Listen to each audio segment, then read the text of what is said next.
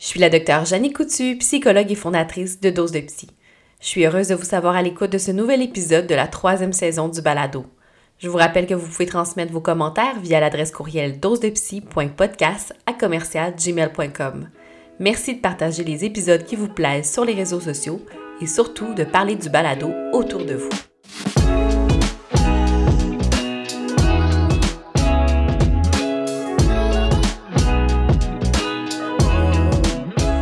Dans cet épisode, je reçois Emmanuelle Fournier-Chouinard, psychologue, mais aussi intervenante et enseignante en médiation animale, consultante canine et directrice générale du Centre Humanimal. Madame Fournier-Chouinard est une passionnée des animaux et du lien qui les unit aux humains. Dans sa pratique en tant que psychologue, elle intègre les animaux comme des partenaires de thérapie. Dans cet épisode, nous ferons un survol des thèmes associés à la zoothérapie, soit les bienfaits de la présence d'un animal sur notre santé mentale et physique, le rôle de l'animal dans la thérapie, les caractéristiques d'un bon animal partenaire et plus encore. Sur ce, je vous souhaite un bon épisode de Dose de Psy, le podcast. Donc bonjour Emmanuel, merci de venir nous parler de la présence des animaux euh, et leur effet sur la santé mentale. Bonjour à toi, Jannick. Ça me fait très plaisir. C'est un thème de prédilection pour moi. Euh, avant qu'on commence, j'aimerais ça qu'on fasse un peu un ménage dans les termes qui sont utilisés en lien avec, euh, avec justement la présence des animaux. Souvent, on va utiliser, je pense, un peu à outrance le terme zoothérapie. Là.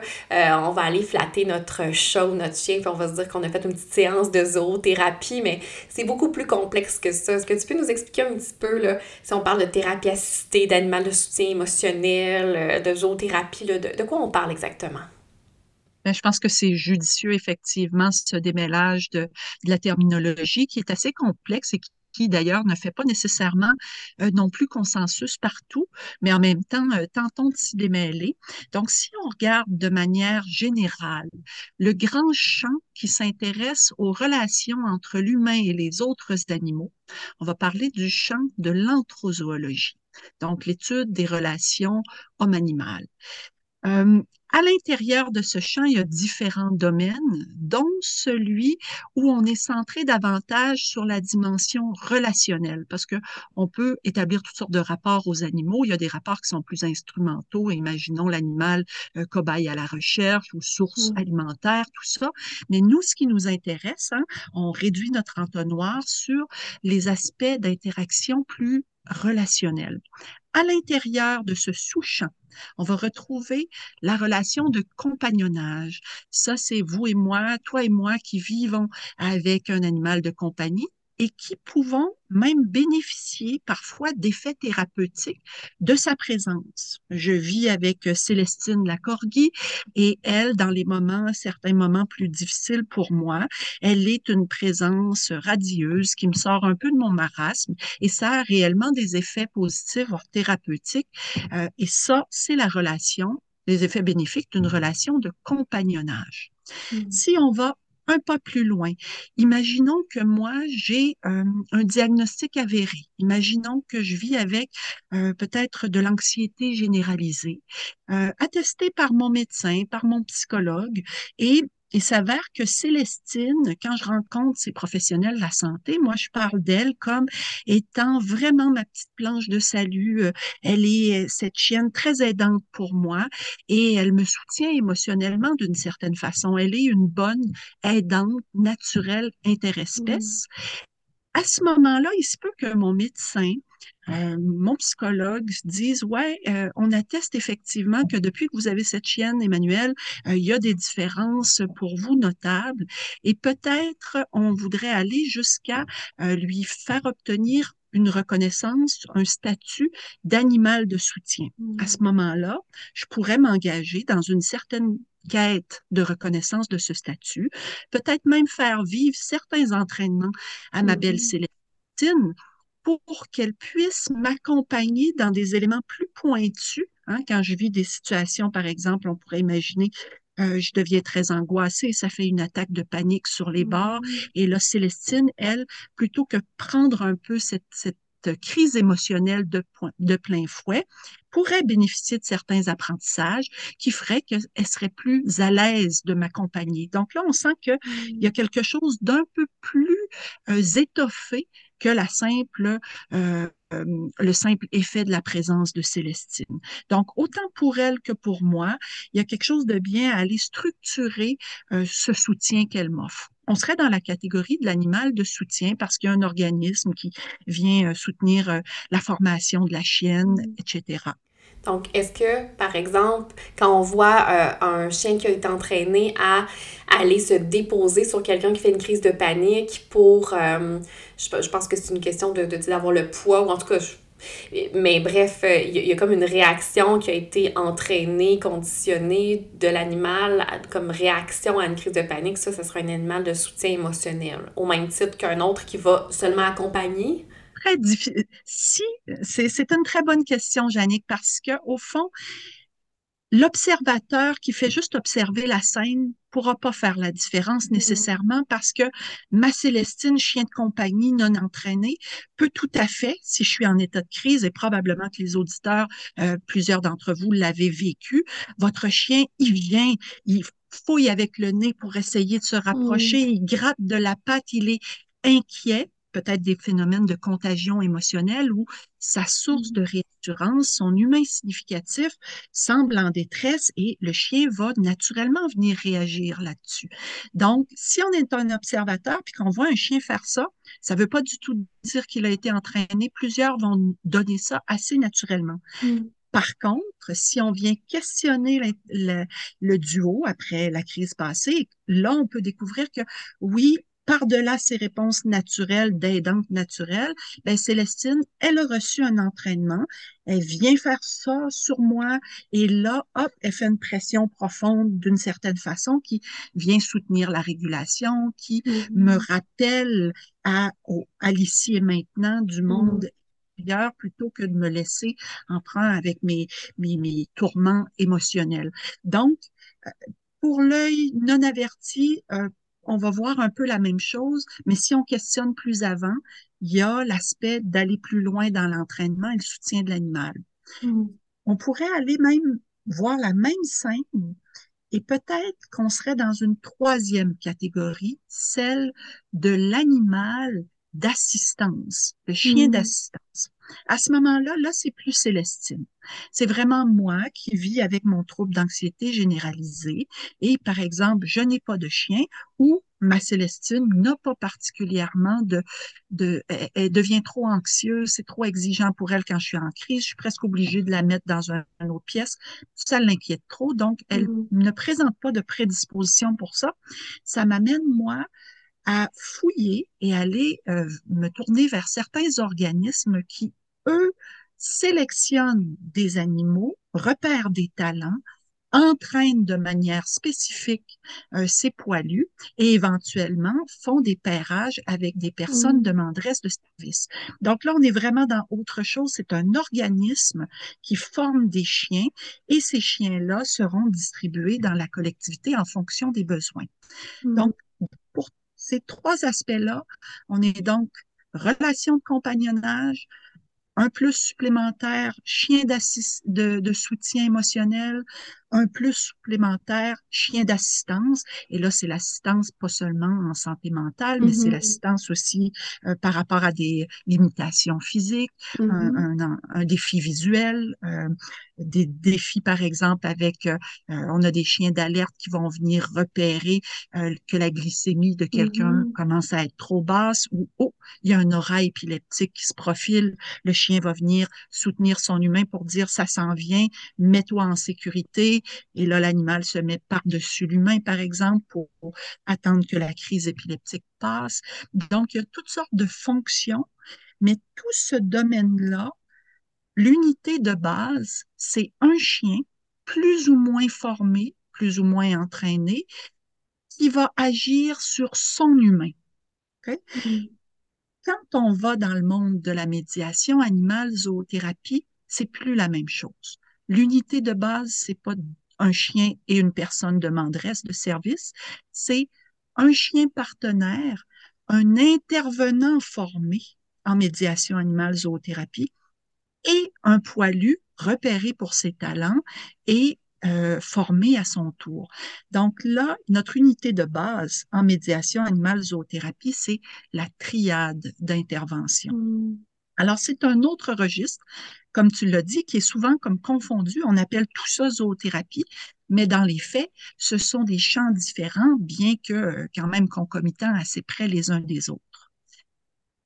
Si je m'intéresse à ce champ de la médiation animale zoothérapie, on est donc non pas dans une profession, mais plus une modalité d'intervention.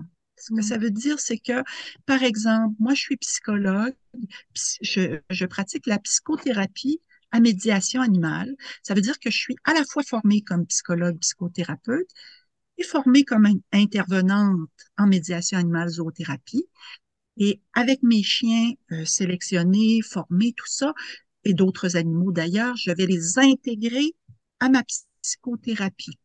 Mais si je change de chapeau, je suis, mettons, enseignante, je pourrais vivre une formation en médiation animale zoothérapie et ajouter la corde de la médiation animale mm. à mon arc professionnel, à mes actes pédagogiques, par exemple.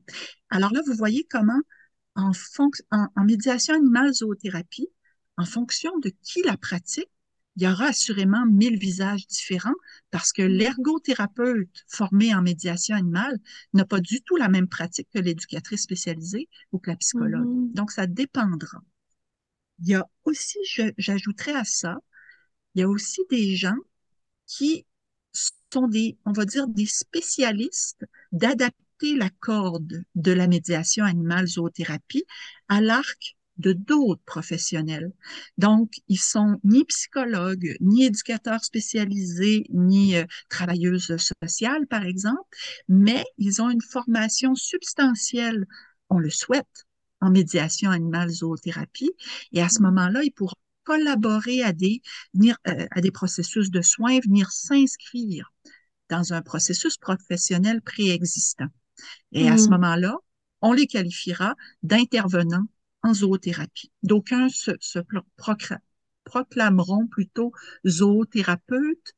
Pour ma part, mon opinion professionnelle, le peute de zoothérapeute, il est confondant. Mm-hmm. Parce que si je suis une technicienne en loisirs qui intègre la médiation animale en contexte récréologique, il n'y a pas de thérapie là-dedans. Et c'est pas mm. grave. Tout n'a pas besoin mm-hmm. d'être toujours thérapie et thérapeutique. Oui, puis euh, en fait, c'est ça, c'est que tu amènes le point que la zoothérapie n'est pas un acte réservé, donc n'importe qui peut se dire zoothérapeute. Euh, donc, y a, oui, il y a des formations qui existent qui sont très sérieuses, mais il y a aussi des gens qui s'improvisent un peu dans la zoothérapie. Tout à fait. Ce n'est mm. pas un acte non plus qu'un titre réservé. Et comme je le disais, à mon sens, à moi, on ne s'oriente pas vers ça, bien que plusieurs espéraient une profession. Euh, pour ma part, j'ai plutôt l'impression que euh, on est dans un contexte d'un dispositif technique, d'une médiation, et c'est bien ainsi parce que mmh. moi, j'aime trop mon métier de psychologue pour avoir le, le, le, le, le désir de choisir. Tu sais, je suis mmh. psychologue, je fais de la psychothérapie à médiation animale. J'ai peut-être vous l'entendez, mais j'ai avec moi une petite Marilyn Monroe qui a des choses à dire aussi, semble-t-il, une de mes partenaires de mon équipe. Donc, euh, je pense que ça fait bien le tour, effectivement, de cette espèce de dictionnaire propre à ce champ, à ce champ-là. Euh, et puis là, bon, euh, t'en as glissé un petit peu des mots à travers, mais c'est quoi les bienfaits de la présence d'un animal sur la santé mentale, la santé physique? Qu'est-ce qu'on sait de, de ça? Juste leur présence. D'accord. Alors, dans les effets de la présence, on va avoir des effets à bien des niveaux. Donc, au niveau physique, au niveau psychologique, au niveau social, si on reprend ces grandes catégories. Imaginons au niveau physique ce que euh, la littérature euh, vient soutenir, là, il peut y avoir certains effets cardioprotecteurs. C'est-à-dire qu'on on, s'aperçoit que la présence de l'animal, euh, lorsqu'on a des défis euh, cardiaques et compagnie, peut agir Et là, on ne sait pas, est-ce que c'est du cause à effet ou c'est juste des, corrélations, des choses qui arrivent? On ne ssait pas trop dire, mais il semble que, par exemple, lorsqu'on a vécu un AVC, les personnes qui, euh, un, infarctus, pardon, les, les personnes qui recouvrent de ce type euh, de difficultés recouvrent plus vite et mieux en présence d'un animal que sans. Et ça interpelle les grandes questions euh, qui sont, je dirais, l'objet de la science actuellement sur comment ça fonctionne, c'est quoi les mécanismes sous-jacents. Et là, on n'a mm-hmm. pas toute réponse. Par contre, ces effets cardioprotecteurs-là euh, sont documentés. On a aussi des effets par rapport à la remise en mouvement en forme mm. de certaines personnes. Donc, l'animal peut jouer un rôle motivateur qui nous amène à sortir, à faire un peu plus d'exercice attention, si on est pris dans un, mode très sédentaire, eh bien, euh, attention aux illusions, à l'effet que d'adopter mmh. un husky va faire de nous là, des, gens qui allons aller faire euh, de la randonnée en forêt. Hmm, si vous êtes plus un adepte de Netflix, c'est pas le husky qui vous transformera, mais quand même, il peut être aidant et stimulant, stimulant de ce côté-là c'est super intéressant ces effets-là sur la santé physique.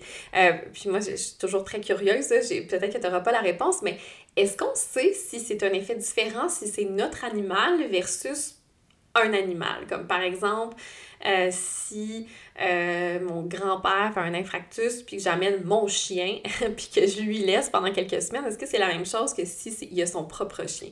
C'est une excellente question pour laquelle on n'a pas encore tout à fait la réponse et ça mm. met le doigt sur une des lacunes euh, par rapport à la recherche où pendant longtemps, tout ça a été confondu les effets du compagnonnage versus les effets de la médiation animale zoothérapie. Des fois, dans la littérature, ces éléments-là sont confondus et ça ne nous permet pas d'avoir tant que ça de réponse. Par contre, sur ce que je disais des effets cardioprotecteurs, là, les, les recherches, ça c'est, je crois, Friedman et son équipe euh, qui ont là, pendant toute une séquence de, décennies étudié ces, ces phénomènes-là.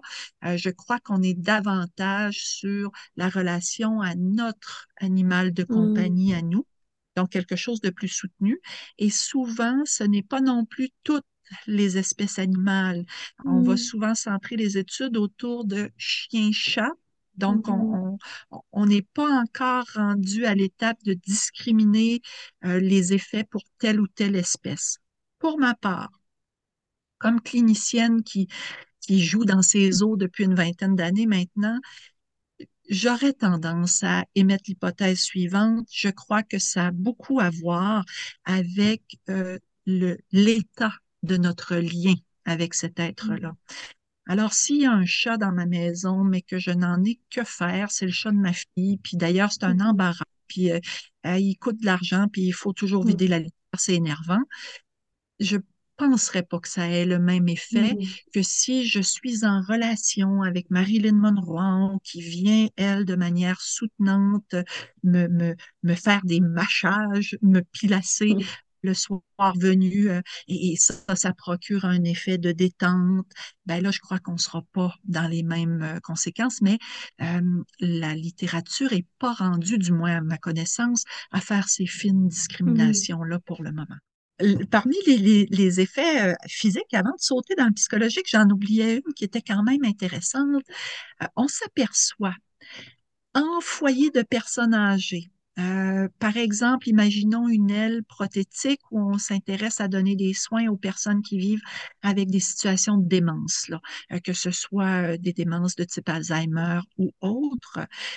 ça vient avec des états anxieux importants quand on, ne sait plus où on est, on se repère plus bien, mmh l'espace, le temps, notre histoire, tout ça. ça vient avec des défis alimentaires aussi. À un moment donné, il y a des pertes d'appétit importantes. Et euh, ça a été étudié la présence d'aquariums dans les espaces de vie où on mange, donc dans, par exemple, le coin plus euh, cuisine ou cafétéria.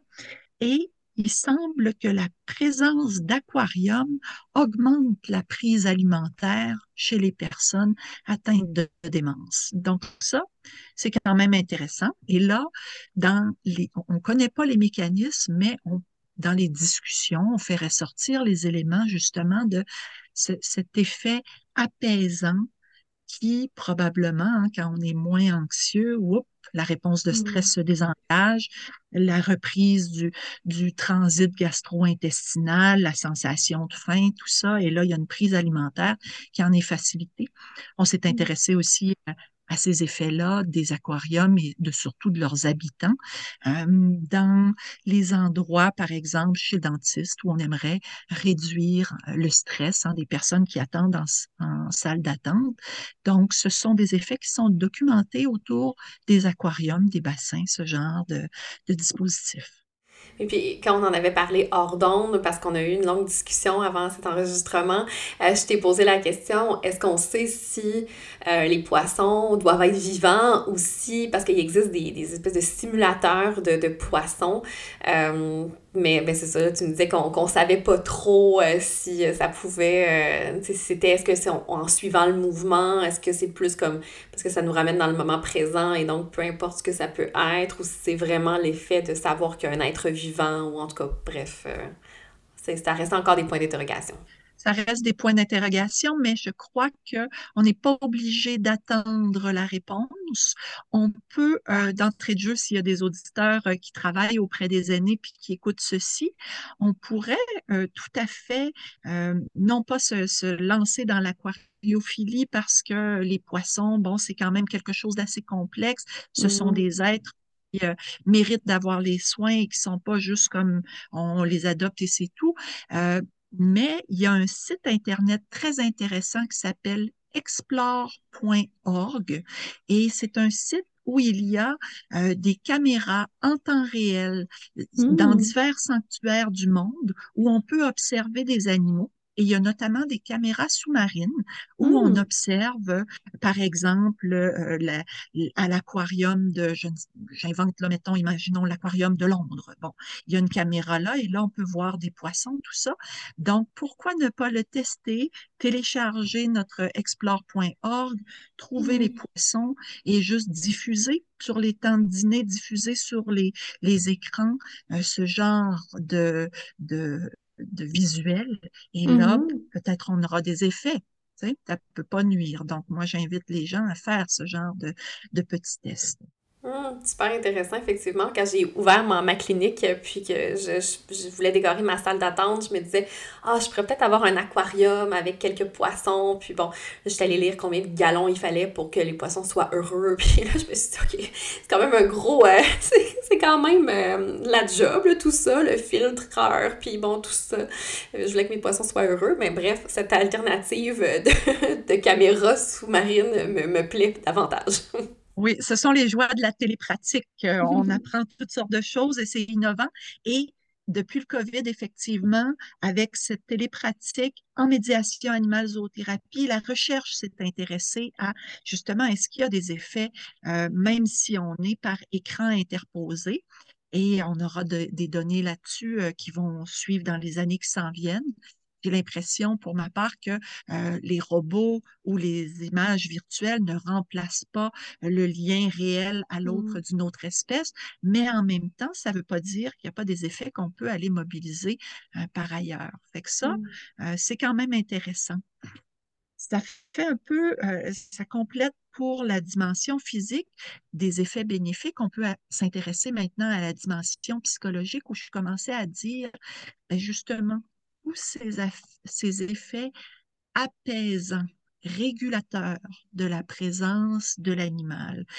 Évidemment, si on veut bénéficier de la présence apaisante et régulatrice, ce ne sera peut-être pas avec, euh, avec Jacques, le petit Jack Russell en délire, que ça va fonctionner. Hein. Il va falloir un, un animal qui est suffisamment calme lui-même pour que son, ses neurones miroirs, les nôtres, euh, aient des échanges efficaces, qu'il y ait une contagion émotionnelle qui nous amène dans quelque chose de plus apaisé.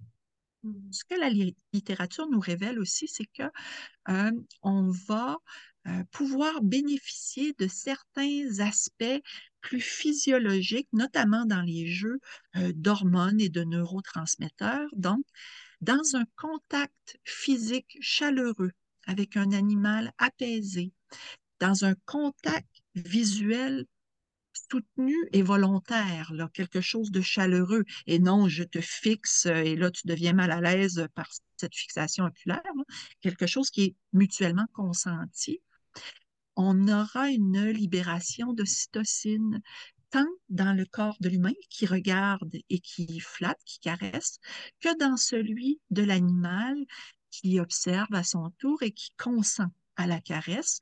L'ocytocine, c'est cette hormone qu'on dit du lien, de l'amour, l'hormone de l'affiliation. une hormone qui est libérée entre des amoureux qui se perdent le regard, euh, dans le regard de l'autre, tout ça avec une dilatation des pupilles. Donc, on se sent bien. Alors, ça fait partie des mécanismes qui peut-être expliquent un peu les effets de cette présence apaisée et apaisante à l'animal. Et moi, je trouve merveilleux qu'elle aille dans les deux sens. Donc, c'est Mhm. pas que l'animal qui a un effet sur nous. Nous aussi pouvons, à certains moments donnés, quand notre compagnon est euh, euh, trop activé, l'appeler dans le lien, faire cette prise de contact régulatrice, réassurante, et de cette façon-là, arriver à un apaisement mutuel. Mhm. Donc, on aura ces effets-là.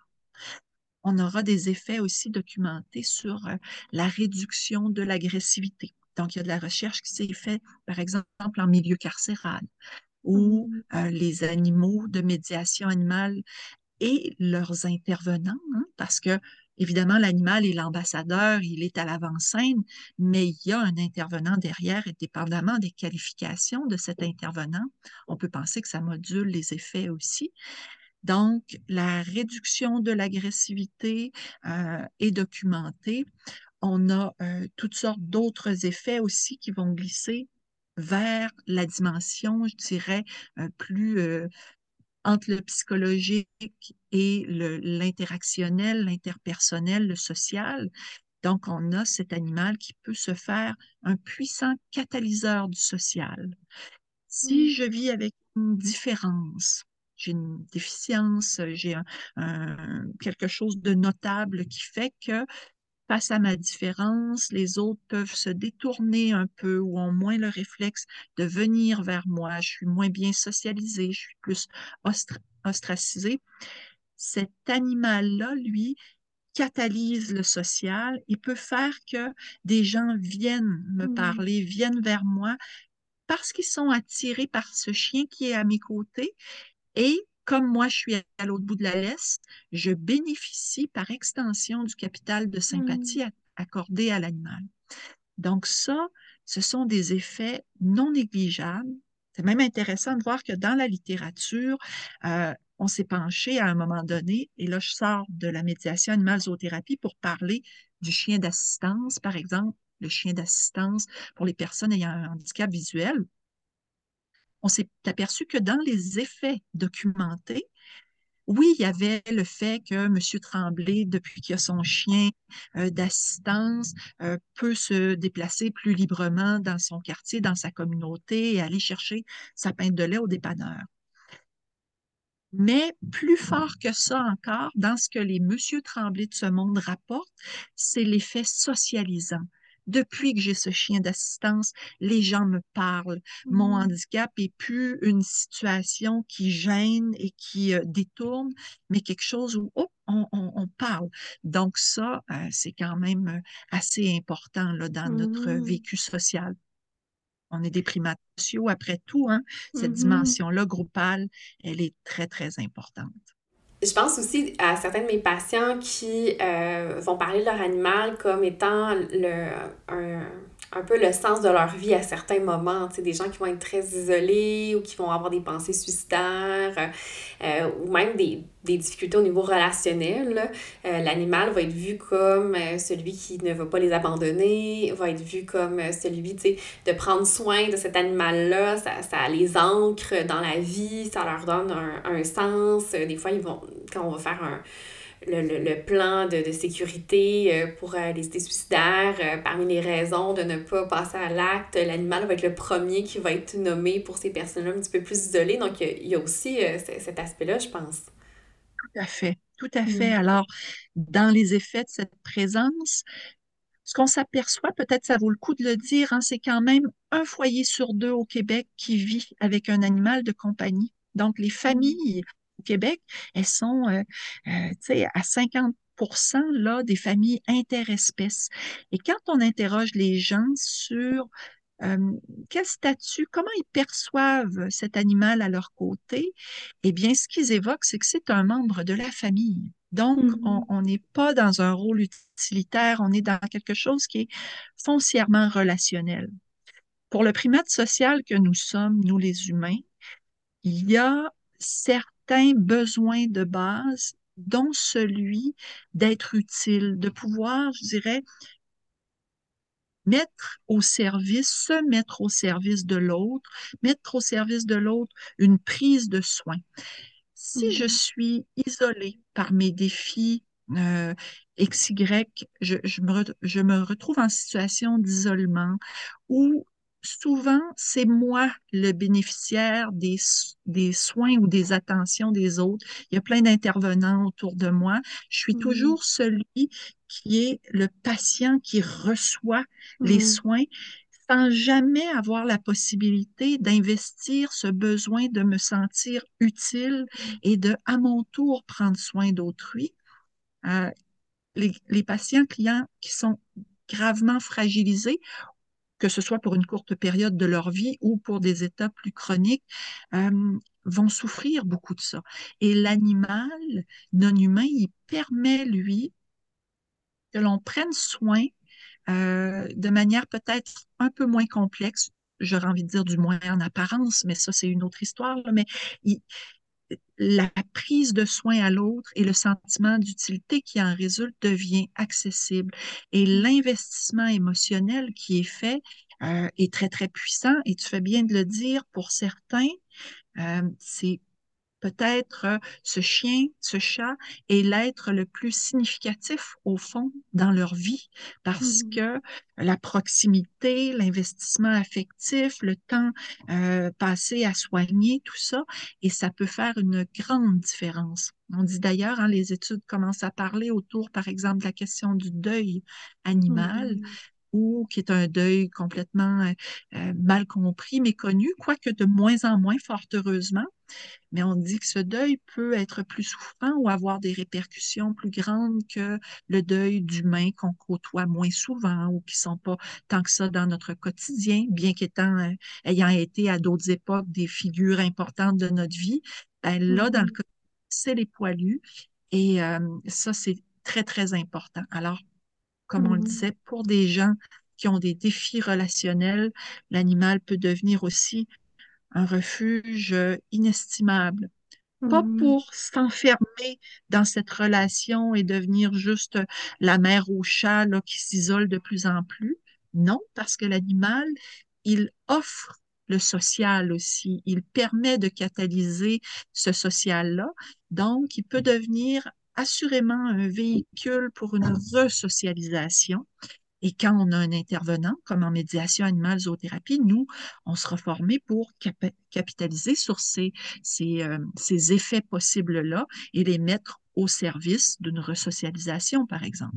Puis, euh, je peux permettre l'aparté parce que tu parlais du deuil animal. J'invite les gens qui nous écoutent à, aller écouter l'épisode sur le deuil animal que j'ai fait dans la saison 2 avec euh, une psychologue qui avait cette spécialité-là. Donc, si jamais ça vous intéresse, je vous y réfère. Justement, dans cet épisode-là sur le deuil animal, euh, on parlait du fait que le deuil va être plus important, plus notre relation va être proche avec l'animal. Euh, et donc, la plupart du temps, il y a certaines espèces quand même qui va, on va être plus proche de certaines espèces. Le chien, généralement, plus que notre tortue, par exemple. Donc, est-ce qu'on peut se dire que c'est un peu la même chose pour l'effet bénéfique de la présence animale sur la santé physique mentale? Est-ce qu'on peut se dire que euh, la présence de certains types d'animaux, certaines espèces va avoir davantage d'effets que, que d'autres?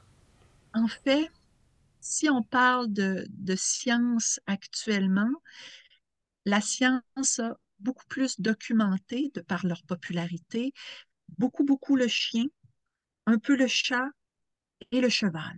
Donc, ce sont les espèces qui sont les plus représentées. Toutefois, j'en tirerai pas de vastes conclusions parce que il est vrai de dire que avec certaines espèces que l'on côtoie, qui nous semblent plus familières au fond, euh, le lien se crée plus facilement. Par exemple, le chien, qui est quand même une espèce qui s'est développée, dont, dont l'origine même s'est développée au contact des humains. Tu sais, quand les humains dans l'histoire se sont sédentarisés, à un moment donné, ça crée une, une opportunité, une niche écologique quand on fait un camp de base, on a notre coin cuisine, notre coin latrine, et ça, c'est de, ce sont des ressources alimentaires, discutables selon nos goûts à nous, mais bon, des mhm. ressources alimentaires pour qu'un petit canidé devienne le chien, dans le fond. Donc, cette espèce-là, elle s'est développée directement au contact des humains. Donc, ils sont les chiens hyper adaptés pour nous lire, pour nous comprendre et nous aussi. On a une mmh. vaste histoire de co-développement, peut-être un, 35 000 ans, là, donc c'est pas rien. Alors, c'est pourquoi il est facile, plus facile de connecter avec un chien, de se comprendre, d'être compris. Mais j'ai en termes cliniques et d'expérience personnelle, je dirais, suffisamment vu de liens entre des humains et d'autres espèces pour ne pas faire l'erreur de dire euh, préférentiellement choisissez des chiens parce que eux autres ça mmh. marche puis les autres pas. Non, ça dépend vraiment de comment on va s'investir avec ces êtres-là et qu'est-ce qu'on va aussi déposer dans ce lien.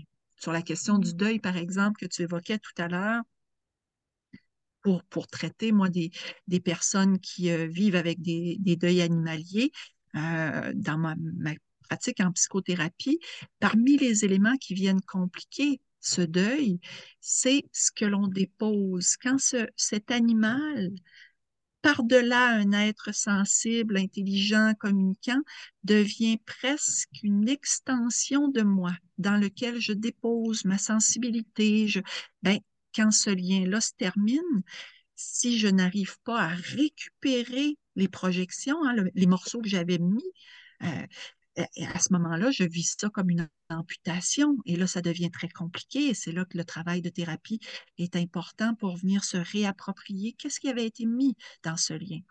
Mais ça, on peut le faire. Je me souviens de quelqu'un euh, qui avait déposé des parties importantes d'elle dans la relation avec ses Bloody Parrot, qui sont une variété de cyclidés, des poissons.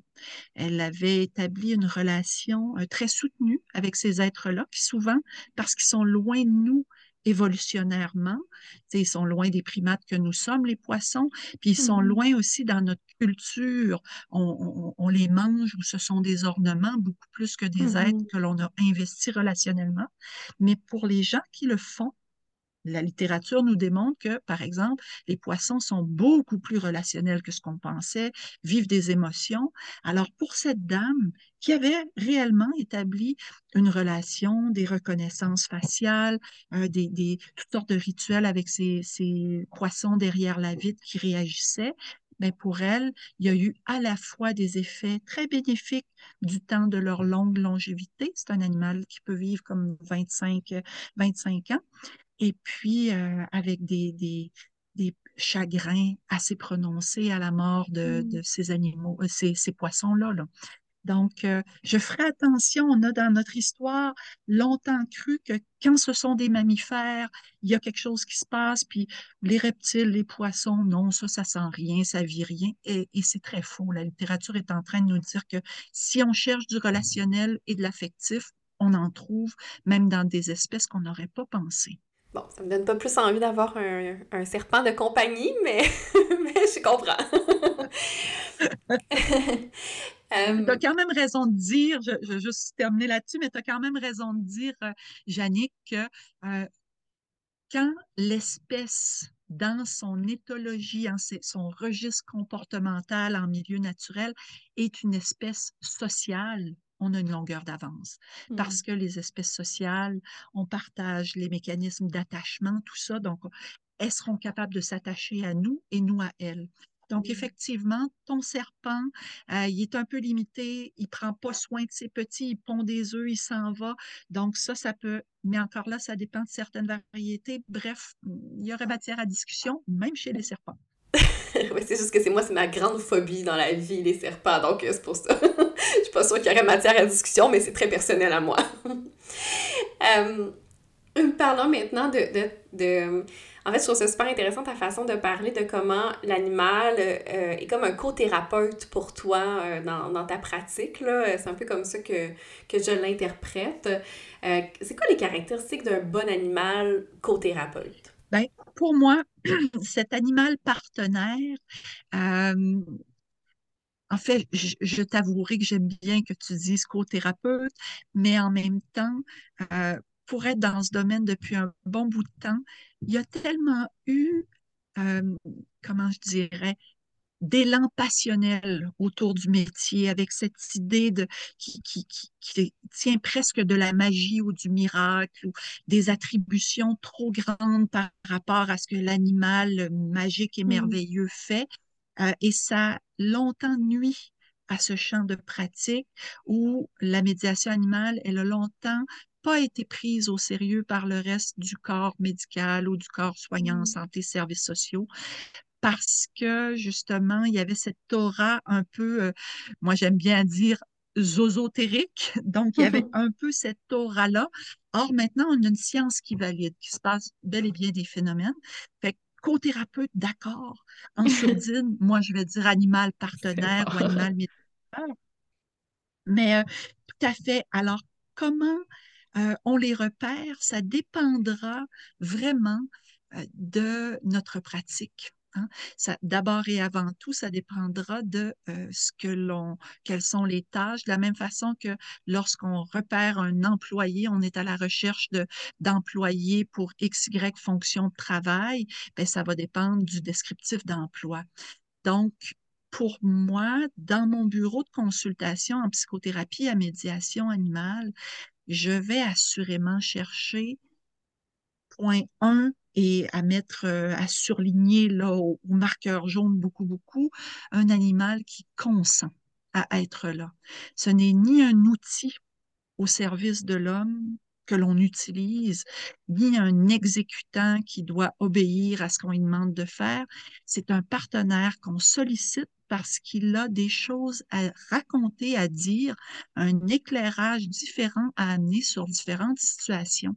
Donc, pour moi, condition numéro un, il doit consentir à être là, être intéressé par ce, métier, ce boulot qu'on lui propose. Euh, en contexte de relation d'aide, les poilus, on les aime, pour ma part, externalisés, donc qui communiquent facilement, histoire que le patient, le, le client, le bénéficiaire puisse faire une lecture de ce que le chien, si on pense au chien, mmh. aura à dire. Évidemment, une parole comportementale, mais une parole tout de même. Donc, plus ils sont externalisés, facile à lire, communicants, et plus ce sera aidant pour euh, les bénéficiaires. Ensuite, moi, je les aime assez sensibles et mmh. intéressés, intéressés par cette souffrance humaine qui est le lot de mon métier. Oui, il y a des joies, il y a des régulations, mais il y a aussi beaucoup de, de souffrance quand on consulte et on va dans, ces aspects-là. Donc, on va vouloir un chien qui est euh, un animal, un chien, un chat, un cheval qui est plus intéressé que la moyenne des ours par la rencontre de l'humain. Mmh. Qui va dire, même si toi, tu euh, respires la peur un peu, puis que tu as l'air inquiet, puis méfiant, puis souffrant, moi, je veux tout de même aller à ta mmh. rencontre. Donc ça, ce petit plus au niveau social, je vais souhaiter un animal qui est très euh, motivé. Donc, euh, que même si euh, on, je dirais, on se frotte à de l'adversité, il relève ses petits poils, puis on y va ensemble. Donc, ça, c'est important. Je souhaite un animal qui va être beaucoup, beaucoup, beaucoup euh, dans le lien avec moi. Les poilus, qui travaillent en solo et qui ne font pas alliance avec l'intervenant et qui s'en vont rencontrer les patients pour prendre tous les mots MAUX du monde sur leurs épaules, ils feront pas long feu. Ils vont mm. développer de l'épuisement professionnel, des maladies du stress, c'est le même genre, ils vont faire des burn-out, c'est le même genre d'épuisement ou de symptômes qu'on va voir chez des intervenants qui n'arrivent pas à bien réguler les charges qu'ils absorbent. Donc, pour ça, parce que le chien, lui, n'aura pas le type de formation dans sa posture, dans comment accueillir des charges émotionnelles, il n'y aura pas ça comme moi qui suis formée, mettons, en mmh. psychothérapie, puis qui vais en supervision, puis à l'ouette. Il, a, il doit impérativement faire équipe avec moi. Donc ça, sa capacité à faire équipe, elle est extrêmement importante. Et l'autre qualité que je dirais que je recherche, c'est sa grande capacité à se réguler. Donc, mmh. dans mon bureau, je souhaite, par exemple, une Flash la Mini Queen, qui est une petite chienne ruskitoïde de 5 livres, ou 5 livres, ou encore euh, Monsieur Renault, un mâle berger belge. Je les souhaite suffisamment sensibles pour que, quand la personne assise euh, est en train de parler et hop, là, elle commence à embarquer dans un contenu qui est plus exigeant. Et là, oh là là, ça monte. Et elle s'en rend presque pas compte et elle est partie et tranquillement, on sent que euh, la tension se construit. Moi, je veux une petite flash qui, par ailleurs, dormait parce qu'elle n'était pas sollicitée, dormait euh, dans son petit coussin sous l'aquarium, dans le bureau, et là, soudainement, se réveille et commence à s'agiter un peu, donc montre dans son corps les effets de ce qui est en train de se vivre, de se construire en séance, parce qu'elle le joue dans son corps, ça fait une espèce de contagion émotionnelle et elle, elle essaie de se réguler. À partir de là, moi, ça, ça va me permettre de dire, oh Flash, on dirait que toi, ça t'agite. Madame X, est-ce que vous avez une idée? Qu'est-ce qui se passe ici maintenant? On dirait que Flash s'agite là. Et ça va devenir soutenant pour que madame prenne un temps d'arrêt, s'intéresse à son expérience en cours et constate que, oh, elle aussi, elle est au fond agitée. Et là, on va découvrir qu'est-ce qui nous agite comme ça. Et éventuellement, quand le processus de mentalisation, où j'arrive à c'est que ces, sensations deviennent des émotions qui deviennent une pensée en image, puis une mise en mots. Euh, là, pour la tension rebaisse et Flash peut retourner à sa petite sieste et là, ça permettra de dire, bon, Flash, ça y est, on a, je crois qu'on a réussi à, on a trouvé, là, il y avait quelque chose là. Des fois, la chienne va agir carrément, se mettre à aboyer. Mais qu'est-ce qui t'arrive, toi? Euh, j'ai l'impression que, est-ce qu'il serait possible, Madame X ou Monsieur Y, qu'il y ait quelque chose dont vous ne parliez pas en ce moment? On dirait que Flash, elle, insiste pour, comme si toi, tu dénonces quelque chose à haute voix. Alors, allez, parle, parle, humaine. Est-ce qu'il y a mm. quelque chose dont vous aimeriez parler et que vous n'arrivez pas? Et là, la personne fouille. Ben, peut-être que, ouais, c'est vrai que, puis là, commence un thème. La chienne se calme. Ah, on a trouvé quelque chose. Donc, on va être, vous voyez, on a besoin d'un chien qui est sensible, qui le manifeste suffisamment pour que je prenne appui là-dessus, qui va mmh. communiquer elle-même des choses et être entendue. Et lorsque l'affect, quand, quand on arrive à trouver un sens et que la charge rebaisse, je souhaite que mon animal se régule et qu'il rebaisse pour mmh. pouvoir dire, voyez, il y a quelque chose, on ne l'hallucine pas, cette charge-là qui vous habite. Vous mettez des mots là-dessus, il se passe quelque chose et Flash est apaisé. Et là, les patients sont, dans les premiers temps, assez interloqués parce que c'est dur à croire, ça, que de juste parler, ça va nous aider pour vrai. Mais si, mm. mais si, mettre des mots sur notre vécu interne, s'y attarder, euh, l'éprouver réellement, ça marche. Et l'animal va montrer ça. Donc, je veux un chien qui régule bien. Donc, il va être une espèce de, miroir à ce moment-là euh, dans lequel le, patient peut, se regarder et se comprendre. Tout à fait, qui va jouer mm. ce rôle de, miroir, de haut-parleur et parfois une fonction carrément d'alerte Flash est vraiment bonne là-dedans et chaque animal aura ses, ses rôles préférentiels. Il y a des chiens, par exemple, euh, ou même, je pense à Doris qui est ma chatte.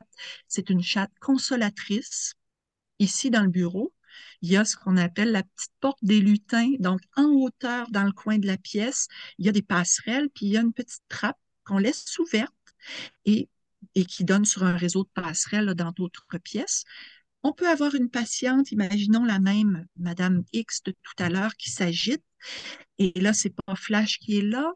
Euh, Flash avait décidé de pas venir travailler ce jour-là, mettons. Et oh, comme elle devient agitée, on a Doris qui apparaît par la trappe des lutins. Au début, on croit à des hasards. Et au fil du temps, on s'aperçoit que c'est pas des hasards qu'elle arrive à ce moment précis elle s'en vient et là, elle va se mettre à malaxer la patiente et la travailler au corps. Et cette patiente va se mettre à gratouiller le chat tout en parlant de ce qui s'arrive avec son patron, puis comment c'est compliqué tout ça, puis que ça lui rappelle d'ailleurs sa mère, puis ça l'énerve. Je fais des, grands clichés, là, mais c'est pour les mm-hmm. fins de, de l'illustration. Et par cette régulation physique, par l'action du chat, il y a quelque chose où, on arrive à se réguler dans le corps et on arrive à mieux penser. Et éventuellement, quand quelque chose rebaisse, la chatte va se coucher sur les cuisses de la personne, puis peut-être même après un certain temps, repartir là où elle est venue. Elle a fait son action. Donc, chacun là où Flash, la, petite rusquitoille, aime bien les fonctions de alerte rouge, il y a quelque chose que tu ne parles pas, elle, elle dénonce là, carrément ben Doris Lachatte a plus une fonction régulatrice. Elle vient nous travailler au corps jusqu'à ce qu'on arrive à rebaisser notre émotion et chacun joueront leur rôle. Moi, j'ai la chance d'avoir une vaste équipe interespèce, une vaste équipe humanimale. Donc, chacun joue préférentiellement son rôle là-dedans. C'est drôle quand tu, quand tu parlais de tout ça, ça me faisait penser à. Euh, parce que c'est ça, chaque, les animaux sont tellement différents les uns des autres, là, même si c'est la même race ou peu importe, à quel point ils sont différents sur le continuum de la sensibilité. Ça, euh, je connaissais un chien qui, euh, dès que quelqu'un tombait enceinte, avant même que la personne le sache, le chien avait tendance à aller s'intéresser au ventre de la personne. Puis j'ai une amie qui est enceinte de 8 mois, tu sais, très enceinte, puis son chien s'est jamais intéressé à son ventre. Donc, tu sais, c'est comme tellement différent comme, euh, c'est ça, comme réaction finalement à, à la même chose. Là. Ça, c'est vraiment intéressant ce que tu dis, Jannick. Et j'ai envie d'ajouter là-dessus que, tu vois, ça, ce sont des, des, des, éléments en lien avec le repérage de talent que la formation, mettons, en médiation animale zoothérapie, quand on est formé, pas une semaine ou deux, mais une formation plus substantielle, on va pouvoir repérer ces éléments-là et apprendre à en faire quelque chose, à soutenir les talents de mmh. cette personne canine pour qu'elle puisse inscrire ces talents-là dans euh, vraiment une formation, puis éventuellement euh, une mise en action.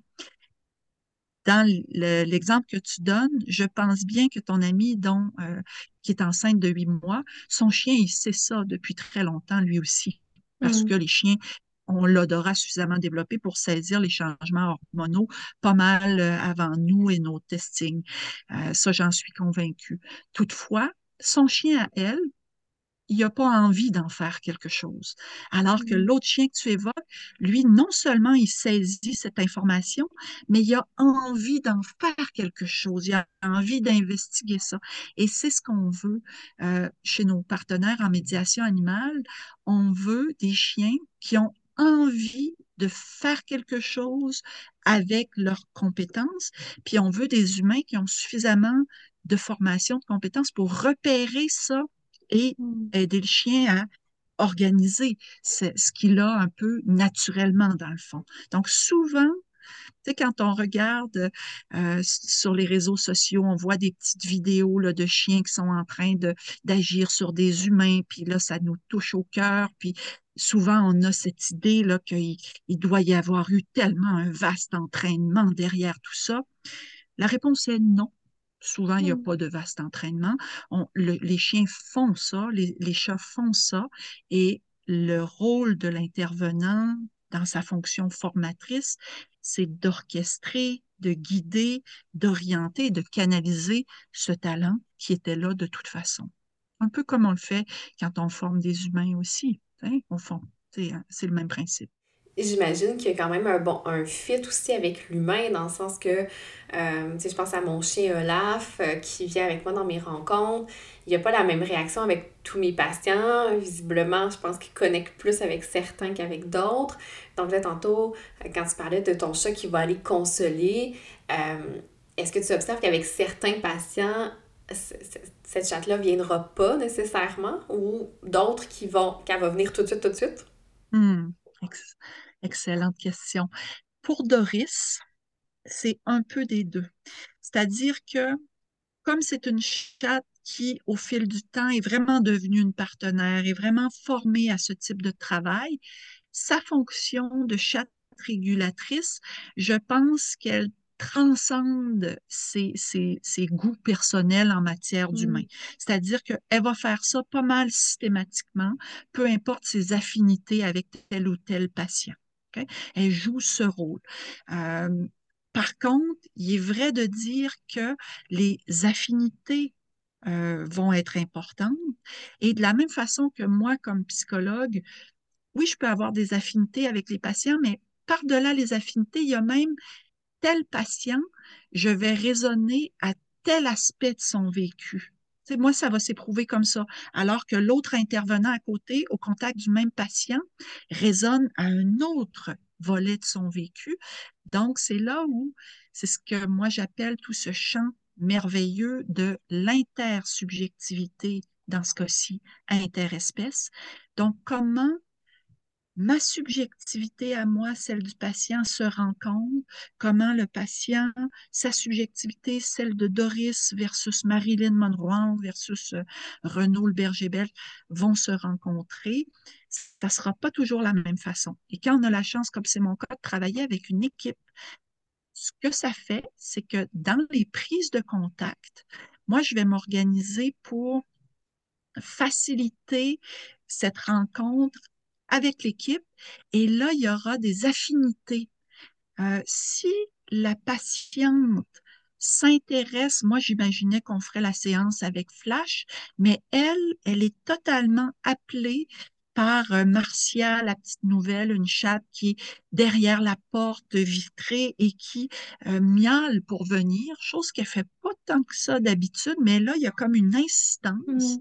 Donc, c'est là où moi, j'aurai cette souplesse de dire, ben OK, Flash, tu seras, si tu veux, tu viens avec, mais euh, tu sais, je replace ça dans ma tête, puis ben, Marcia, si tu as envie d'être des nôtres, est-ce que c'est correct pour vous, euh, Madame euh, Tremblay? Puis là, oui, parfait, on ouvre. Et au fil du temps, moi, j'ai appris à faire confiance que si Marcia euh, se manifeste présente, il y a une raison. D'habitude pas un hasard.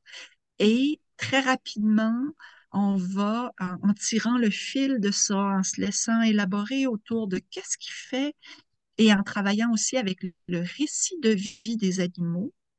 Et moi, je vais faire ça, je vais un peu expliquer. C'était une chatte errante, elle était une, une maman qui était en détresse. Il a fallu l'amener à la. Elle a été récupérée par la SPCA. Elle est venue ici pour trouver un espace où avoir ses petits bébés en sécurité. Puis finalement, elle semble avoir vraiment investi euh, cet endroit, puis elle, elle, on lui a fait un job, puis euh, le jette à vie au fond. Et on, le récit, hop, souvent ça va trouver écho, et là on s'aperçoit que la patiente va ouvrir sur un vécu d'adversité lorsqu'elle est enceinte pour la première fois, elle n'était pas certaine de le garder, blablabla. Bla, bla, et elle n'aurait pas ouvert là-dessus à la première séance. Mmh. elle l'ouvre parce que il y a des sensibilités qui se rencontrent et il se passe quelque chose. Donc ça, c'est la portion intersubjective euh, qui est sujet à caution, évidemment. Il n'y a pas de, de, vaste littérature pour le moment qui euh, vient étayer tout ça. Par contre, on commence dans le champ, par exemple, de la psychothérapie psychanalytique, on s'intéresse à ces, enjeux depuis belle lurette entre humains. Et moi, à partir de ces théorisations, ben, j'adopte un peu cette lunette, puis j'ai l'impression de reconnaître ce genre de phénomène dans mon bureau. Je peux me tromper, mais au plan clinique, ultimement, que l'on se raconte des histoires ou non, si ça fait avancer les patients, puis que eux ils trouvent un sens et que l'animal est réjoui là-dedans, ben moi je dis, euh, on se le raconte ce récit. Donc, la dernière fois, quand on s'est parlé, euh, il y avait personne, pas de choc qui sont venus nous voir euh, pendant notre discussion. Et puis là, cette fois-ci, il y en a deux euh, qui sont venus, en tout cas deux que j'ai pu voir à, l'écran. est-ce qu'il y aurait une explication sur, je sais pas, ton état à toi, sur, est-ce que ça, c'est une interprétation qu'on pourrait faire? Tout à fait, tout à fait, parce que les effets que l'on, évidemment, que, que l'on observe ne se limitent assurément pas aux patients en présence aux clients, mais bien à, cette synergie-là qui opère. Donc, dans ce contexte-ci, on a Marilyn Monroe qui est habituellement dans une fonction de marraine des chatons orphelins qu'on accueille. Donc, c'est son boulot et elle est dans la pièce de thérapie qui fait aussi office de, vaste maternité euh, pour les bébés. De ces temps-ci, euh, les bébés sont devenus des ados qui ont trouvé leur famille, sauf mmh. une. Et puis, euh, on dirait que notre Marilyn, est-ce que en venant dans le bureau comme ça, plutôt qu'en restant en haut, qui est son territoire, est-ce qu'elle est en train de dire, bon, écoute, euh, j'ai fait ma mission, euh, je suis prête pour d'autres aventures. Donc, moi, je pourrais l'interpréter comme ça, comme un désir d'en être pour de nouvelles mmh. aventures dans le bureau de consultation parce qu'elle vient aussi, mais c'est pas son rôle de prédilection. Elle aime mieux mmh. élever des bébés quand il y en a. Puis là, ben, euh, elle est libre, donc peut-être qu'elle vient prêter patte forte, qui mmh sait?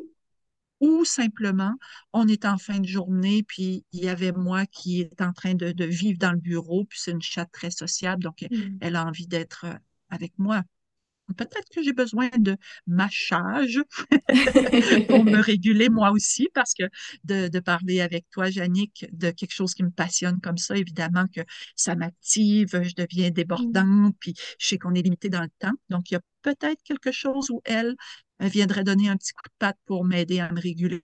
Ça se peut tout à fait.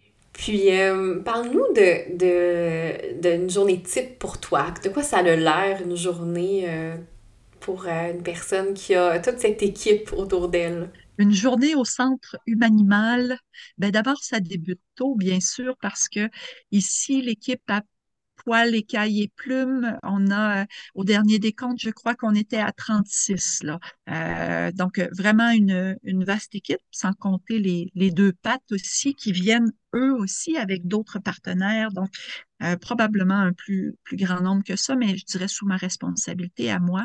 Il y a beaucoup de poilus plumeux et caillus, fait que ça démarre tôt. D'entrée de jeu, savoir avec des routines de nourrissage, de soins d'habitat, de s'assurer que euh, l'environnement dans lequel évoluent ces êtres est intéressant. Euh, et je crois que pour faire ce métier et bien comprendre euh, ou, être bien en lien avec des êtres non verbaux, je pense que ça passe aussi par, dans mon cas à moi, cette cohabitation où c'est important de moi nourrir pour me rendre compte que, oh, toi, tu n'as pas d'appétit. Ça, c'est curieux. Est-ce que c'est une boule de poil parce qu'on est en saison de ou est-ce que c'est que euh, le groupe que l'on a accueilli, ça a été gros pour toi, puis là, ouf, ça te fait une réponse de stress qui coupe un peu l'appétit. Donc, petit post-it mental, je garde ça à l'œil. Alors, c'est vraiment dans les soins accordés à, à ces êtres-là que je vais pouvoir aussi monitorer finement.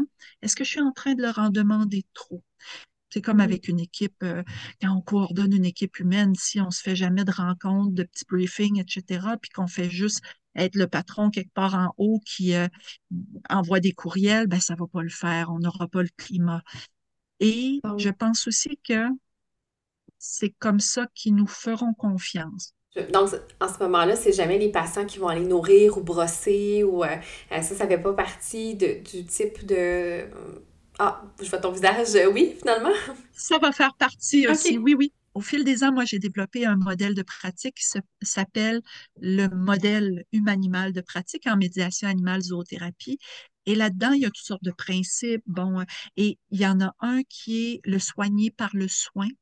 Donc, ça a à voir avec solliciter les patients, clients, élèves dans une collaboration pour qu'eux aussi se mettent au service de cet animal. Et si moi, je suis un patient, je m'identifie au vécu de la belle Marcia, cette chatte qui a rencontré l'adversité puis qui a eu des bébés dans un contexte compliqué.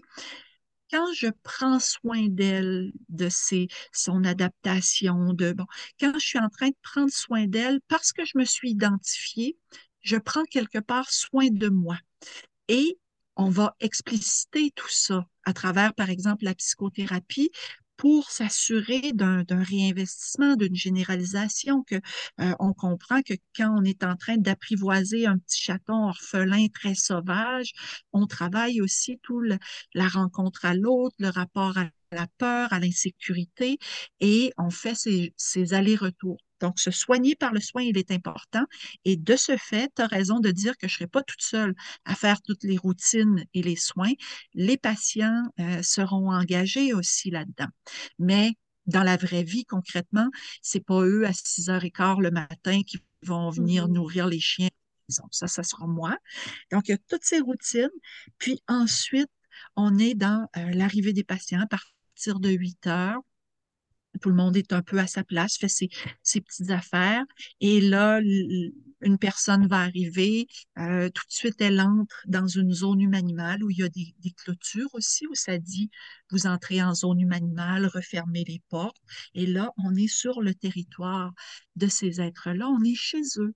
Et ça, c'est quelque chose aussi d'être accueilli. Alors, on aura Mademoiselle Cabriole et Madame Séguin qui grimpent sur la clôture et nous, a, nous accueillent comme ça quand on est un patient. Il y aura peut-être les chevaux de ces temps-ci. Fiona Laponette ne respecte plus les fils électriques qui circonscrivent l'espace des chevaux parce qu'ils ils sont groundés, il n'y a plus assez de courant. Et elle a fait la petite Houdini, elle passe entre les fils et elle s'en vient. Salut, moi, euh, ça m'intéresse de vous rencontrer. Donc, moi, évidemment, j'aurai l'œil parce que euh, les patients sont avisés pour la sécurité, s'il y a une Fiona à la porte, ben euh, attendez, je vais aller vous chercher au stationnement. Et là, on a une petite rencontre qui se fait. Ensuite, lavage de mains pour euh, les patients, peut-être un petit temps dans la salle d'attente où il y a l'aquarium. Ils seront déjà dans cet effet un peu euh, propice à l'introspection en regardant euh, la famille de goupilles euh, s'ébattre dans leur aquarium. Et après ça, comme je le dis, de l'autre côté, il y a une porte et il y a des fenêtres. Et là, on voit euh, peut-être Gypsy, le petit chien qui est en socialisation, entraînement, qui est de l'autre côté. Il y a les chats qui vont venir. Parfois, il y a Marie, Marie Furie, la petite furette, euh, qui se promène en liberté. Donc, euh, parfois, on est accueilli par Carl Gustave Oink et Clarissa Pigola, les cochons. Donc là, tout ce beau petit monde viennent ou non dire bonjour et en fonction de qui dit quoi, ben, l'intervention commencera et il y a des aides qui vont forcer un peu leur chemin jusque, jusque dans le bureau avec nous. Puis on, on saura qu'ils ont peut-être quelque chose à nous dire et à partir de là, on va faire une séance de psychothérapie. Et puis, moi, dans mes fonctions, en plus de ma conduite d'une psychothérapie, euh, il y aura m'assurer de faire circuler cette parole interespèce, comme j'en ai fait quelques mmh. exemples là où Flash a quelque chose à dire, euh, je l'entends, en quoi ça parle de vous, qu'est-ce que ça vous dit, ce qu'elle est en train de dire là, et on va circuler comme ça. Après 50 minutes, on se dit au revoir. Il y aura un autre lavage de mains. Euh, les chiens pourront aller se dégourdir, auront le choix d'en être ou non pour la prochaine. Les chats, eux, sont libres d'entrer, de, d'aller et venir comme ils le veulent. Et là, un autre patient et ça sera comme ça pour la portion psychothérapie, pour la portion enseignement ou, projet, parce que je fais de l'intervention de groupe, ce, ce sont d'autres contextes, mais euh, ça peut ressembler à ça quand on est en intérieur. Quand on est en extérieur, parce qu'on travaille beaucoup dans différents espaces, les quatre murs du bureau de consultation, c'est un, cercle de travail, je dirais. Il y en a un autre qui est l'enclos circulaire où on va à la rencontre des chevaux. Il y a un autre espace qui est l'enclos interespèces avec les canards, les lapins, les chats, en été les tortues. C'est un autre espace de travail. Et il y aura aussi autour d'un espèce de rond de feu qui n'est pas nécessairement allumé, mais un autre espace qui nous permet d'être dans un, cercle, une zone de travail et non juste éparpillé dans l'univers. Et préférentiellement, en fonction des besoins des patients, on habitera l'une ou l'autre, ou la pièce de thérapie qui est plus grande, on habitera l'une ou l'autre de ces zones. Mmh. Donc, euh, voilà. Pendant que tu nous parlais de tout ça, euh, une idée qui m'est popée en tête, moi je travaille beaucoup avec les gens qui ont des troubles de personnalité limite, donc qui ont des gros enjeux d'abandon et de rejet. Puis je me disais, je pensais à un, une patiente qui a ce trouble-là qui entrerait euh, dans cette zone humaine-animale et qui et qu'aucun animal ne viendrait ou ne puis je me disais ah est-ce que c'est déjà arrivé? Puis comment est-ce que c'est repris ça euh, avec la patiente ou le patient? D'abord, c'est quand même un peu rare parce que euh, dans la multiplicité, il y a d'habitude toujours un peu quelqu'un quelque part qui va être intéressé à entrer en relation. Ça pourrait arriver, je travaille aussi avec euh, des gens qui ont des troubles de personnalité, ça pourrait arriver, mettons, dans une situation où nous allons à la rencontre des chevaux. Et là, euh, le cheval qui euh, décidé qu'il voulait en être, moi je vais aller à la barrière, je vais dire euh, qui veut venir travailler, puis là, bon, il y a Rose, la jument Palouza, qui s'en vient, puis là, je mets ma patiente euh, dans un lieu sécuritaire, je vais faire entrer la jument dans l'enclos circulaire et ensuite, euh, moyennant quelques notions de sécurité, on ira à la rencontre des chevaux. Et il peut arriver des situations où l'animal euh, ne s'approche pas, où la mmh. personne s'approche et l'animal recule. Et ça peut faire des choses comme « même pas ». Donc, mmh. réveiller. Alors, je pense que comme en psychothérapie par ailleurs, ça, ce vécu subjectif de la personne va juste être accueilli. C'est vrai, vous avez l'impression qu'elle vous aime pas. Est-ce que c'est ça, Rose? Je sais pas. Pourquoi elle vous aimerait pas au fond? Et là, on va partir et ça va avoir ouvert sur euh, le fait que cette patiente ne se sente pas aimable, pas digne d'amour. Puis nous, on va accueillir ça mais en même temps, toujours avec une espèce de, de petit doute. Peut-être vous, vous pensez ça. Moi, je suis pas certaine que ça soit ça, mais peut-être, on ne sait pas. Voyons voir. Et quand la patiente va se mettre à mentaliser, parler de son expérience de désamour, de, d'habitude, la charge baisse. Parce que, au fond, ce qui se passait en sourdine, c'est qu'elle elle arrive chargée de toutes ses appréhensions de ne pas être choisie, de ne pas être aimée, elle qui voudrait tellement. Puis tout ça fait quelque chose de si exigeant sensoriellement que l'animal, puis émotionnellement, que l'animal, il fait Oh mon Dieu, surtout le cheval, moi, je rentre pas dans cette bulle-là, c'est beaucoup trop chargé. Mm. Et parce qu'on accueille ce qu'elle a à en dire et qu'on prend le temps, des fois, on va juste avancer une botte de foin, s'asseoir là-dessus, ben, peut-être pas avec la jument, parce que là, elle viendrait préférentiellement pour manger le foin. imaginons, on, se met, euh, on se met une chaise, la patiente se met à parler de ça, et là, ouh, il y a parfois une libération de larmes, hein, ça va la faire pleurer, c'est difficile ça, et on écoute ça, ça comme tout le reste d'ailleurs, et parce que ça se régule, ouh, Rose délaisse ses brins d'herbe au sol et poup, poup, souvent va s'avancer. Quand ça régule, d'habitude, les, les, oh, on apparaît dans le champ de conscience du cheval et là, il s'avance et ah, OK, Rose, je sais pas pour vous, Madame X, je sais pas si ça a à voir avec le fait qu'elle vous aimait ou non. Mais je sais en tout cas que quand vous, vous m'êtes apparu chargé et quand vous avez réussi à mettre des mots là-dessus et que ça s'est libéré, je pense que là, il y a de la place pour une rencontre. C'est ce que tu as l'air de dire. Puis là, la jument va faire dans le langage de chevaux, on dit que quand les chevaux mâchonnent, ils sont un peu dans une action réflexive, dans une détente à l'intérieur d'eux. Donc, souvent, la jument, elle va mâchonner là-dessus. Ça semble avoir du sens. Et là, parfois, il peut y avoir des mouvements de, de prise de contact.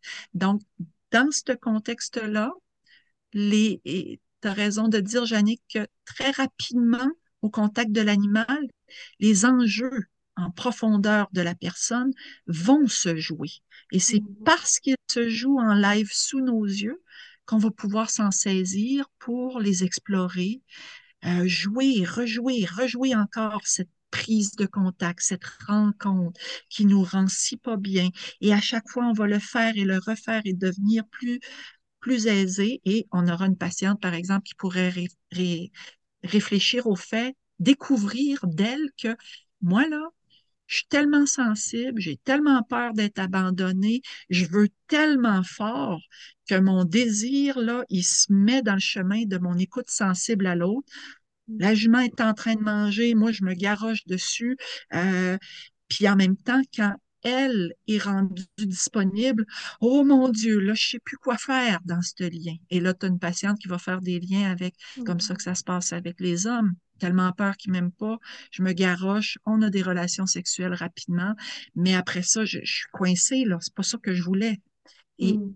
Parce qu'on est dans un cadre sécuritaire, puis qu'on a un partenaire de jeu formidable qui est Rose la jument, on va pouvoir jouer et rejouer ça de manière sécuritaire pour décortiquer comment ça marche, puis en même temps arriver à, je vais dire entre guillemets, processer, à réguler, à, prendre conscience de, tous ces traumas passés et d'en faire quelque chose dans l'ici et maintenant à l'aide du cheval, dans le fond.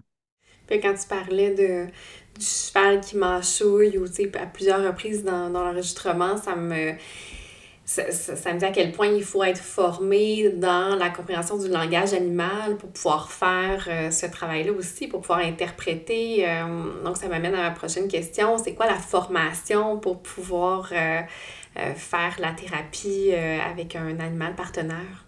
Mmh. Ben, chouette que tu le soulignes parce que effectivement, justement, si on fait des, du pouce sur l'exemple que tu qu'on qu vient de, de, de, déplier ensemble, si je suis pas formée, puis que je dis ben non, ben non, c'est sûr qu'elle vous aime, allez-y, approchez-vous là, euh, tendez votre main, puis que là je me mette à micro-coacher la mmh. rencontre pour euh, le flatter au garrot, puis gratouiller ici, puis là faites ci, puis faites ça, ben ce qui va arriver, c'est que la jument elle va pas tolérer le contact très chargé comme ça, cette intentionnalité trop vive, et elle va se pousser. Et ma patiente va être confirmée. L'intervenant non formé pourrait même aller jusqu'à dire, ben voyons, là, là je comprends pas trop, elle, elle fait pas ça d'habitude. Et là, ça vient de river le clou dans le cercueil de la patiente qui se fait confirmer que même les chevaux ne veulent pas d'elle. Et ça, c'est très douloureux. Donc, il y a vraiment des risques de retraumatiser si on manque de formation. Donc, dans ce contexte-ci, la formation en médiation animale zoothérapie au Québec, elle n'est que peu balisée. Pour le moment, on a deux formations euh, du secteur public. Moi, en 2005, j'ai contribué à développer une attestation d'études collégiales, stratégie d'intervention en zoothérapie. On a travaillé dernièrement à la refonte. Elle s'appelle maintenant stratégie d'intervention en médiation animale zoothérapie qui s'offre au cégep de la Pocatière, mais aussi sur le campus euh, Montréal et aussi parfois au Saguenay. Donc là, on a une formation plus substantielle, un 585 heures sur trois ans qui s'adresse à des professionnels ou des paraprofessionnels qui veulent ajouter l'accord de la médiation animale à leur arc professionnel à eux. Euh, cette formation-là, elle permet de former de bons généralistes qui vont pouvoir intégrer cette médiation animale auprès de plusieurs publics, plusieurs euh, populations cliniques ou non, dans différents contextes, en établissant des collaborations, tout ça. Ensuite, euh, il y a une autre formation toute récente, mais je ne saurais pas vous en dire bien, bien plus, qui se donne au Cégep de Granby, je crois. Et il y a tout plein de formations au privé. Ici, au Centre Humanimal, moi, j'ai développé un programme qui s'appelle le programme Études Humanimales, euh, qui donne vraiment de la formation sur mesure, non pas pour former des généralistes, mais plutôt pour former des professionnels ou paraprofessionnels qui souhaitent exercer avec ce chien-là, le leur, par exemple, ou dans le contexte de, contexte de leurs actes professionnels et qui n'ont pas envie, s'ils sont, par exemple, travailleuses sociales, euh, euh, par exemple, en pratique privée, qui n'ont pas nécessairement euh, le besoin de connaître la clientèle personnes âgées, ils n'ont pas ce désir-là. Ou bon. Donc, quelque chose de plus pointu et sur mesure avec beaucoup de temps où on met la main au pelage parce que, comme tu l'as fait remarquer, cet œil qui permet de comprendre en profondeur, pas juste comment on flatte un chien, puis combien il, lui faut de, de, croquettes par jour, pas ça, mais quelque chose de vraiment plus euh, soutenu euh, pour aller interpeller la richesse de ce partenariat. Il y a toutes sortes d'autres formations au privé à géométrie variable, je vous dirais. Ça vaut peut-être le coup. Quand on est intéressé par, de la, par ce, cette modalité d'intervention, de prendre le temps de bien choisir sa formation. Et ça, ça passe par bien développer son projet professionnel. Ici, on donne un deux jours d'initiation à la médiation animale zoothérapie qui permet de faire un tour de piste parce que souvent, les gens sont intéressés et eux, ce qu'ils pensent, c'est un peu ce qu'on voit dans les médias, aller faire, flatter le toutou à des personnes âgées, euh, distribuer des croquettes euh, avec des personnes qui vivent une déficience. Euh, il y a beaucoup de visages à cette médiation animale. Alors, parfois, ça vaut la peine de le vivre un peu de l'intérieur. C'est ce qu'on offre ici en atelier où on le vit de l'intérieur. Et là, on en apprend sur toutes les, ben, peut-être pas toutes, ça serait exagéré, mais plusieurs possibilités qu'on n'avait pas envisagées. Et en fonction de, ben moi, c'est plus une seconde carrière à ma retraite, j'ai le goût de faire du bien aux gens parce que les animaux euh, m'ont fait du bien dans ma vie, puis j'ai envie de redonner au suivant. Ben ça, ça interpelle pas la même formation que si, mettons, je suis psychologue, je veux intégrer ça à ma pratique. Pas... Donc, les formations, il faut euh, réfléchir plus avant sur son projet professionnel pour aller cibler la bonne formation. Est-ce que moi, je suis dans une logique qui parle plus de euh, centrer mon intervention sur la dimension relationnelle? C'est ça qui m'intéresse, cette rencontre à l'autre d'une autre espèce, ce partenariat que j'inscris au service de la relation d'aide ou éducative ou récréative versus est-ce que non, moi, au fond, c'est plus un outil de travail, puis je vois que il exécute un peu ce que je lui demande, puis en fonction de quelles sont nos valeurs, nos façons de, de faire, euh, encore là, il y aura différentes formations. si on veut aller dans les enjeux relationnels, il va falloir s'assurer que notre formation elle ait de la substance et de la profondeur, qu'elle soit centrée sur une espèce animale, parce que c'est pas vrai qu'on peut devenir spécialiste du chien, du cheval, du chinchilla et du perroquet. Ce sont des espèces qui, en elles, méritent une vie d'étude. Donc là, euh, oui, il y a des choses qui se généralisent d'une espèce à l'autre, mais il une connaissance approfondie minimalement d'une espèce, puis après ça, on tentera de généraliser à travers de la formation continue, par exemple. Donc, c'est tout ça. Peut-être j'ai envie de dire presque, méfions-nous d'une formation où, je ne sais pas si j'ai le droit de dire ça comme ça, mais je pense que je le dis, où on serait tenté de délaisser tout apprentissage main au pelage Hein, vous comprenez que dans ce métier, surtout si on le fait dans la dimension relationnelle, il y a un savoir-être et un savoir-faire qui est extrêmement important. Et ça, ça s'apprend pas en ligne. Et ça s'apprend pas juste en observant un prof qui, lui, fait une intervention une fois devant toi. Non, il va falloir beaucoup mettre la main au pelage pour comprendre c'est qui ce partenaire potentiel à mes côtés, comment je peux investir le lien, c'est quoi ses talents spécifiques à lui. Donc, on dirait qu'avec l'avènement de la télépratique que l'on a connue en COVID, il y a plein de formations qui ont champignonné un peu en mode euh, on fait tout ça en ligne, c'est merveilleux. Je sais pas, je sais pas. Peut-être, mais en tout cas, euh, moi qui enseigne depuis 22 euh, ans maintenant, j'ai vu que il y a une, il y a loin de la coupe aux lèvres entre oui, oui, j'ai compris et je suis capable d'être en mmh. relation et de faciliter ce lien-là pour mettre en relation un humain souffrant puis un, chien aspirant partenaire, mettons. Il y a plusieurs, euh, plusieurs paramètres, mais on peut compter euh, euh, facilement là, des, des formations plus substantielles, c'est sur quelques années à temps partiel. Puis après, il y a les formules hybrides. Moi, je reçois beaucoup de d'intervenants qui ont euh, été formés plus brièvement et qui, rendus sur le terrain, s'aperçoivent à quel point, ouf, il y a des trucs qui me manquent et ils vont venir mmh. cogner à la porte du centre humain pour de la formation continue ou de la supervision professionnelle. Et là, à partir de, de travail, par exemple avec de la vidéo ou en présentiel parfois, on va travailler à aller plus loin pour développer des apprentissages. Mais merci beaucoup en tout cas pour, euh, pour ce survol de, du grand champ de la présence animale euh, dans notre vie. Euh, ça a été super intéressant. merci beaucoup. Ça me fait grand plaisir, Jannick. J'espère que j'ai su titiller la curiosité des amoureux des animaux.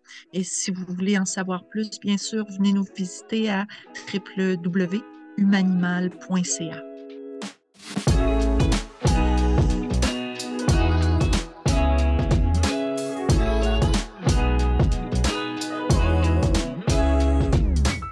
Merci à Emmanuel Fournier-Chouinard, psychologue, de nous avoir transmis avec passion les dessous de la zoothérapie. Dans le prochain épisode, je reçois deux femmes et un homme qui souffrent de stress post-traumatique pour un épisode bouleversant mais nécessaire. Merci à Émilie à la technique pour son travail incroyable et sur ce, je vous invite à prendre bien soin de vous et on se retrouve très bientôt pour un autre épisode de Dose de Psy, le podcast.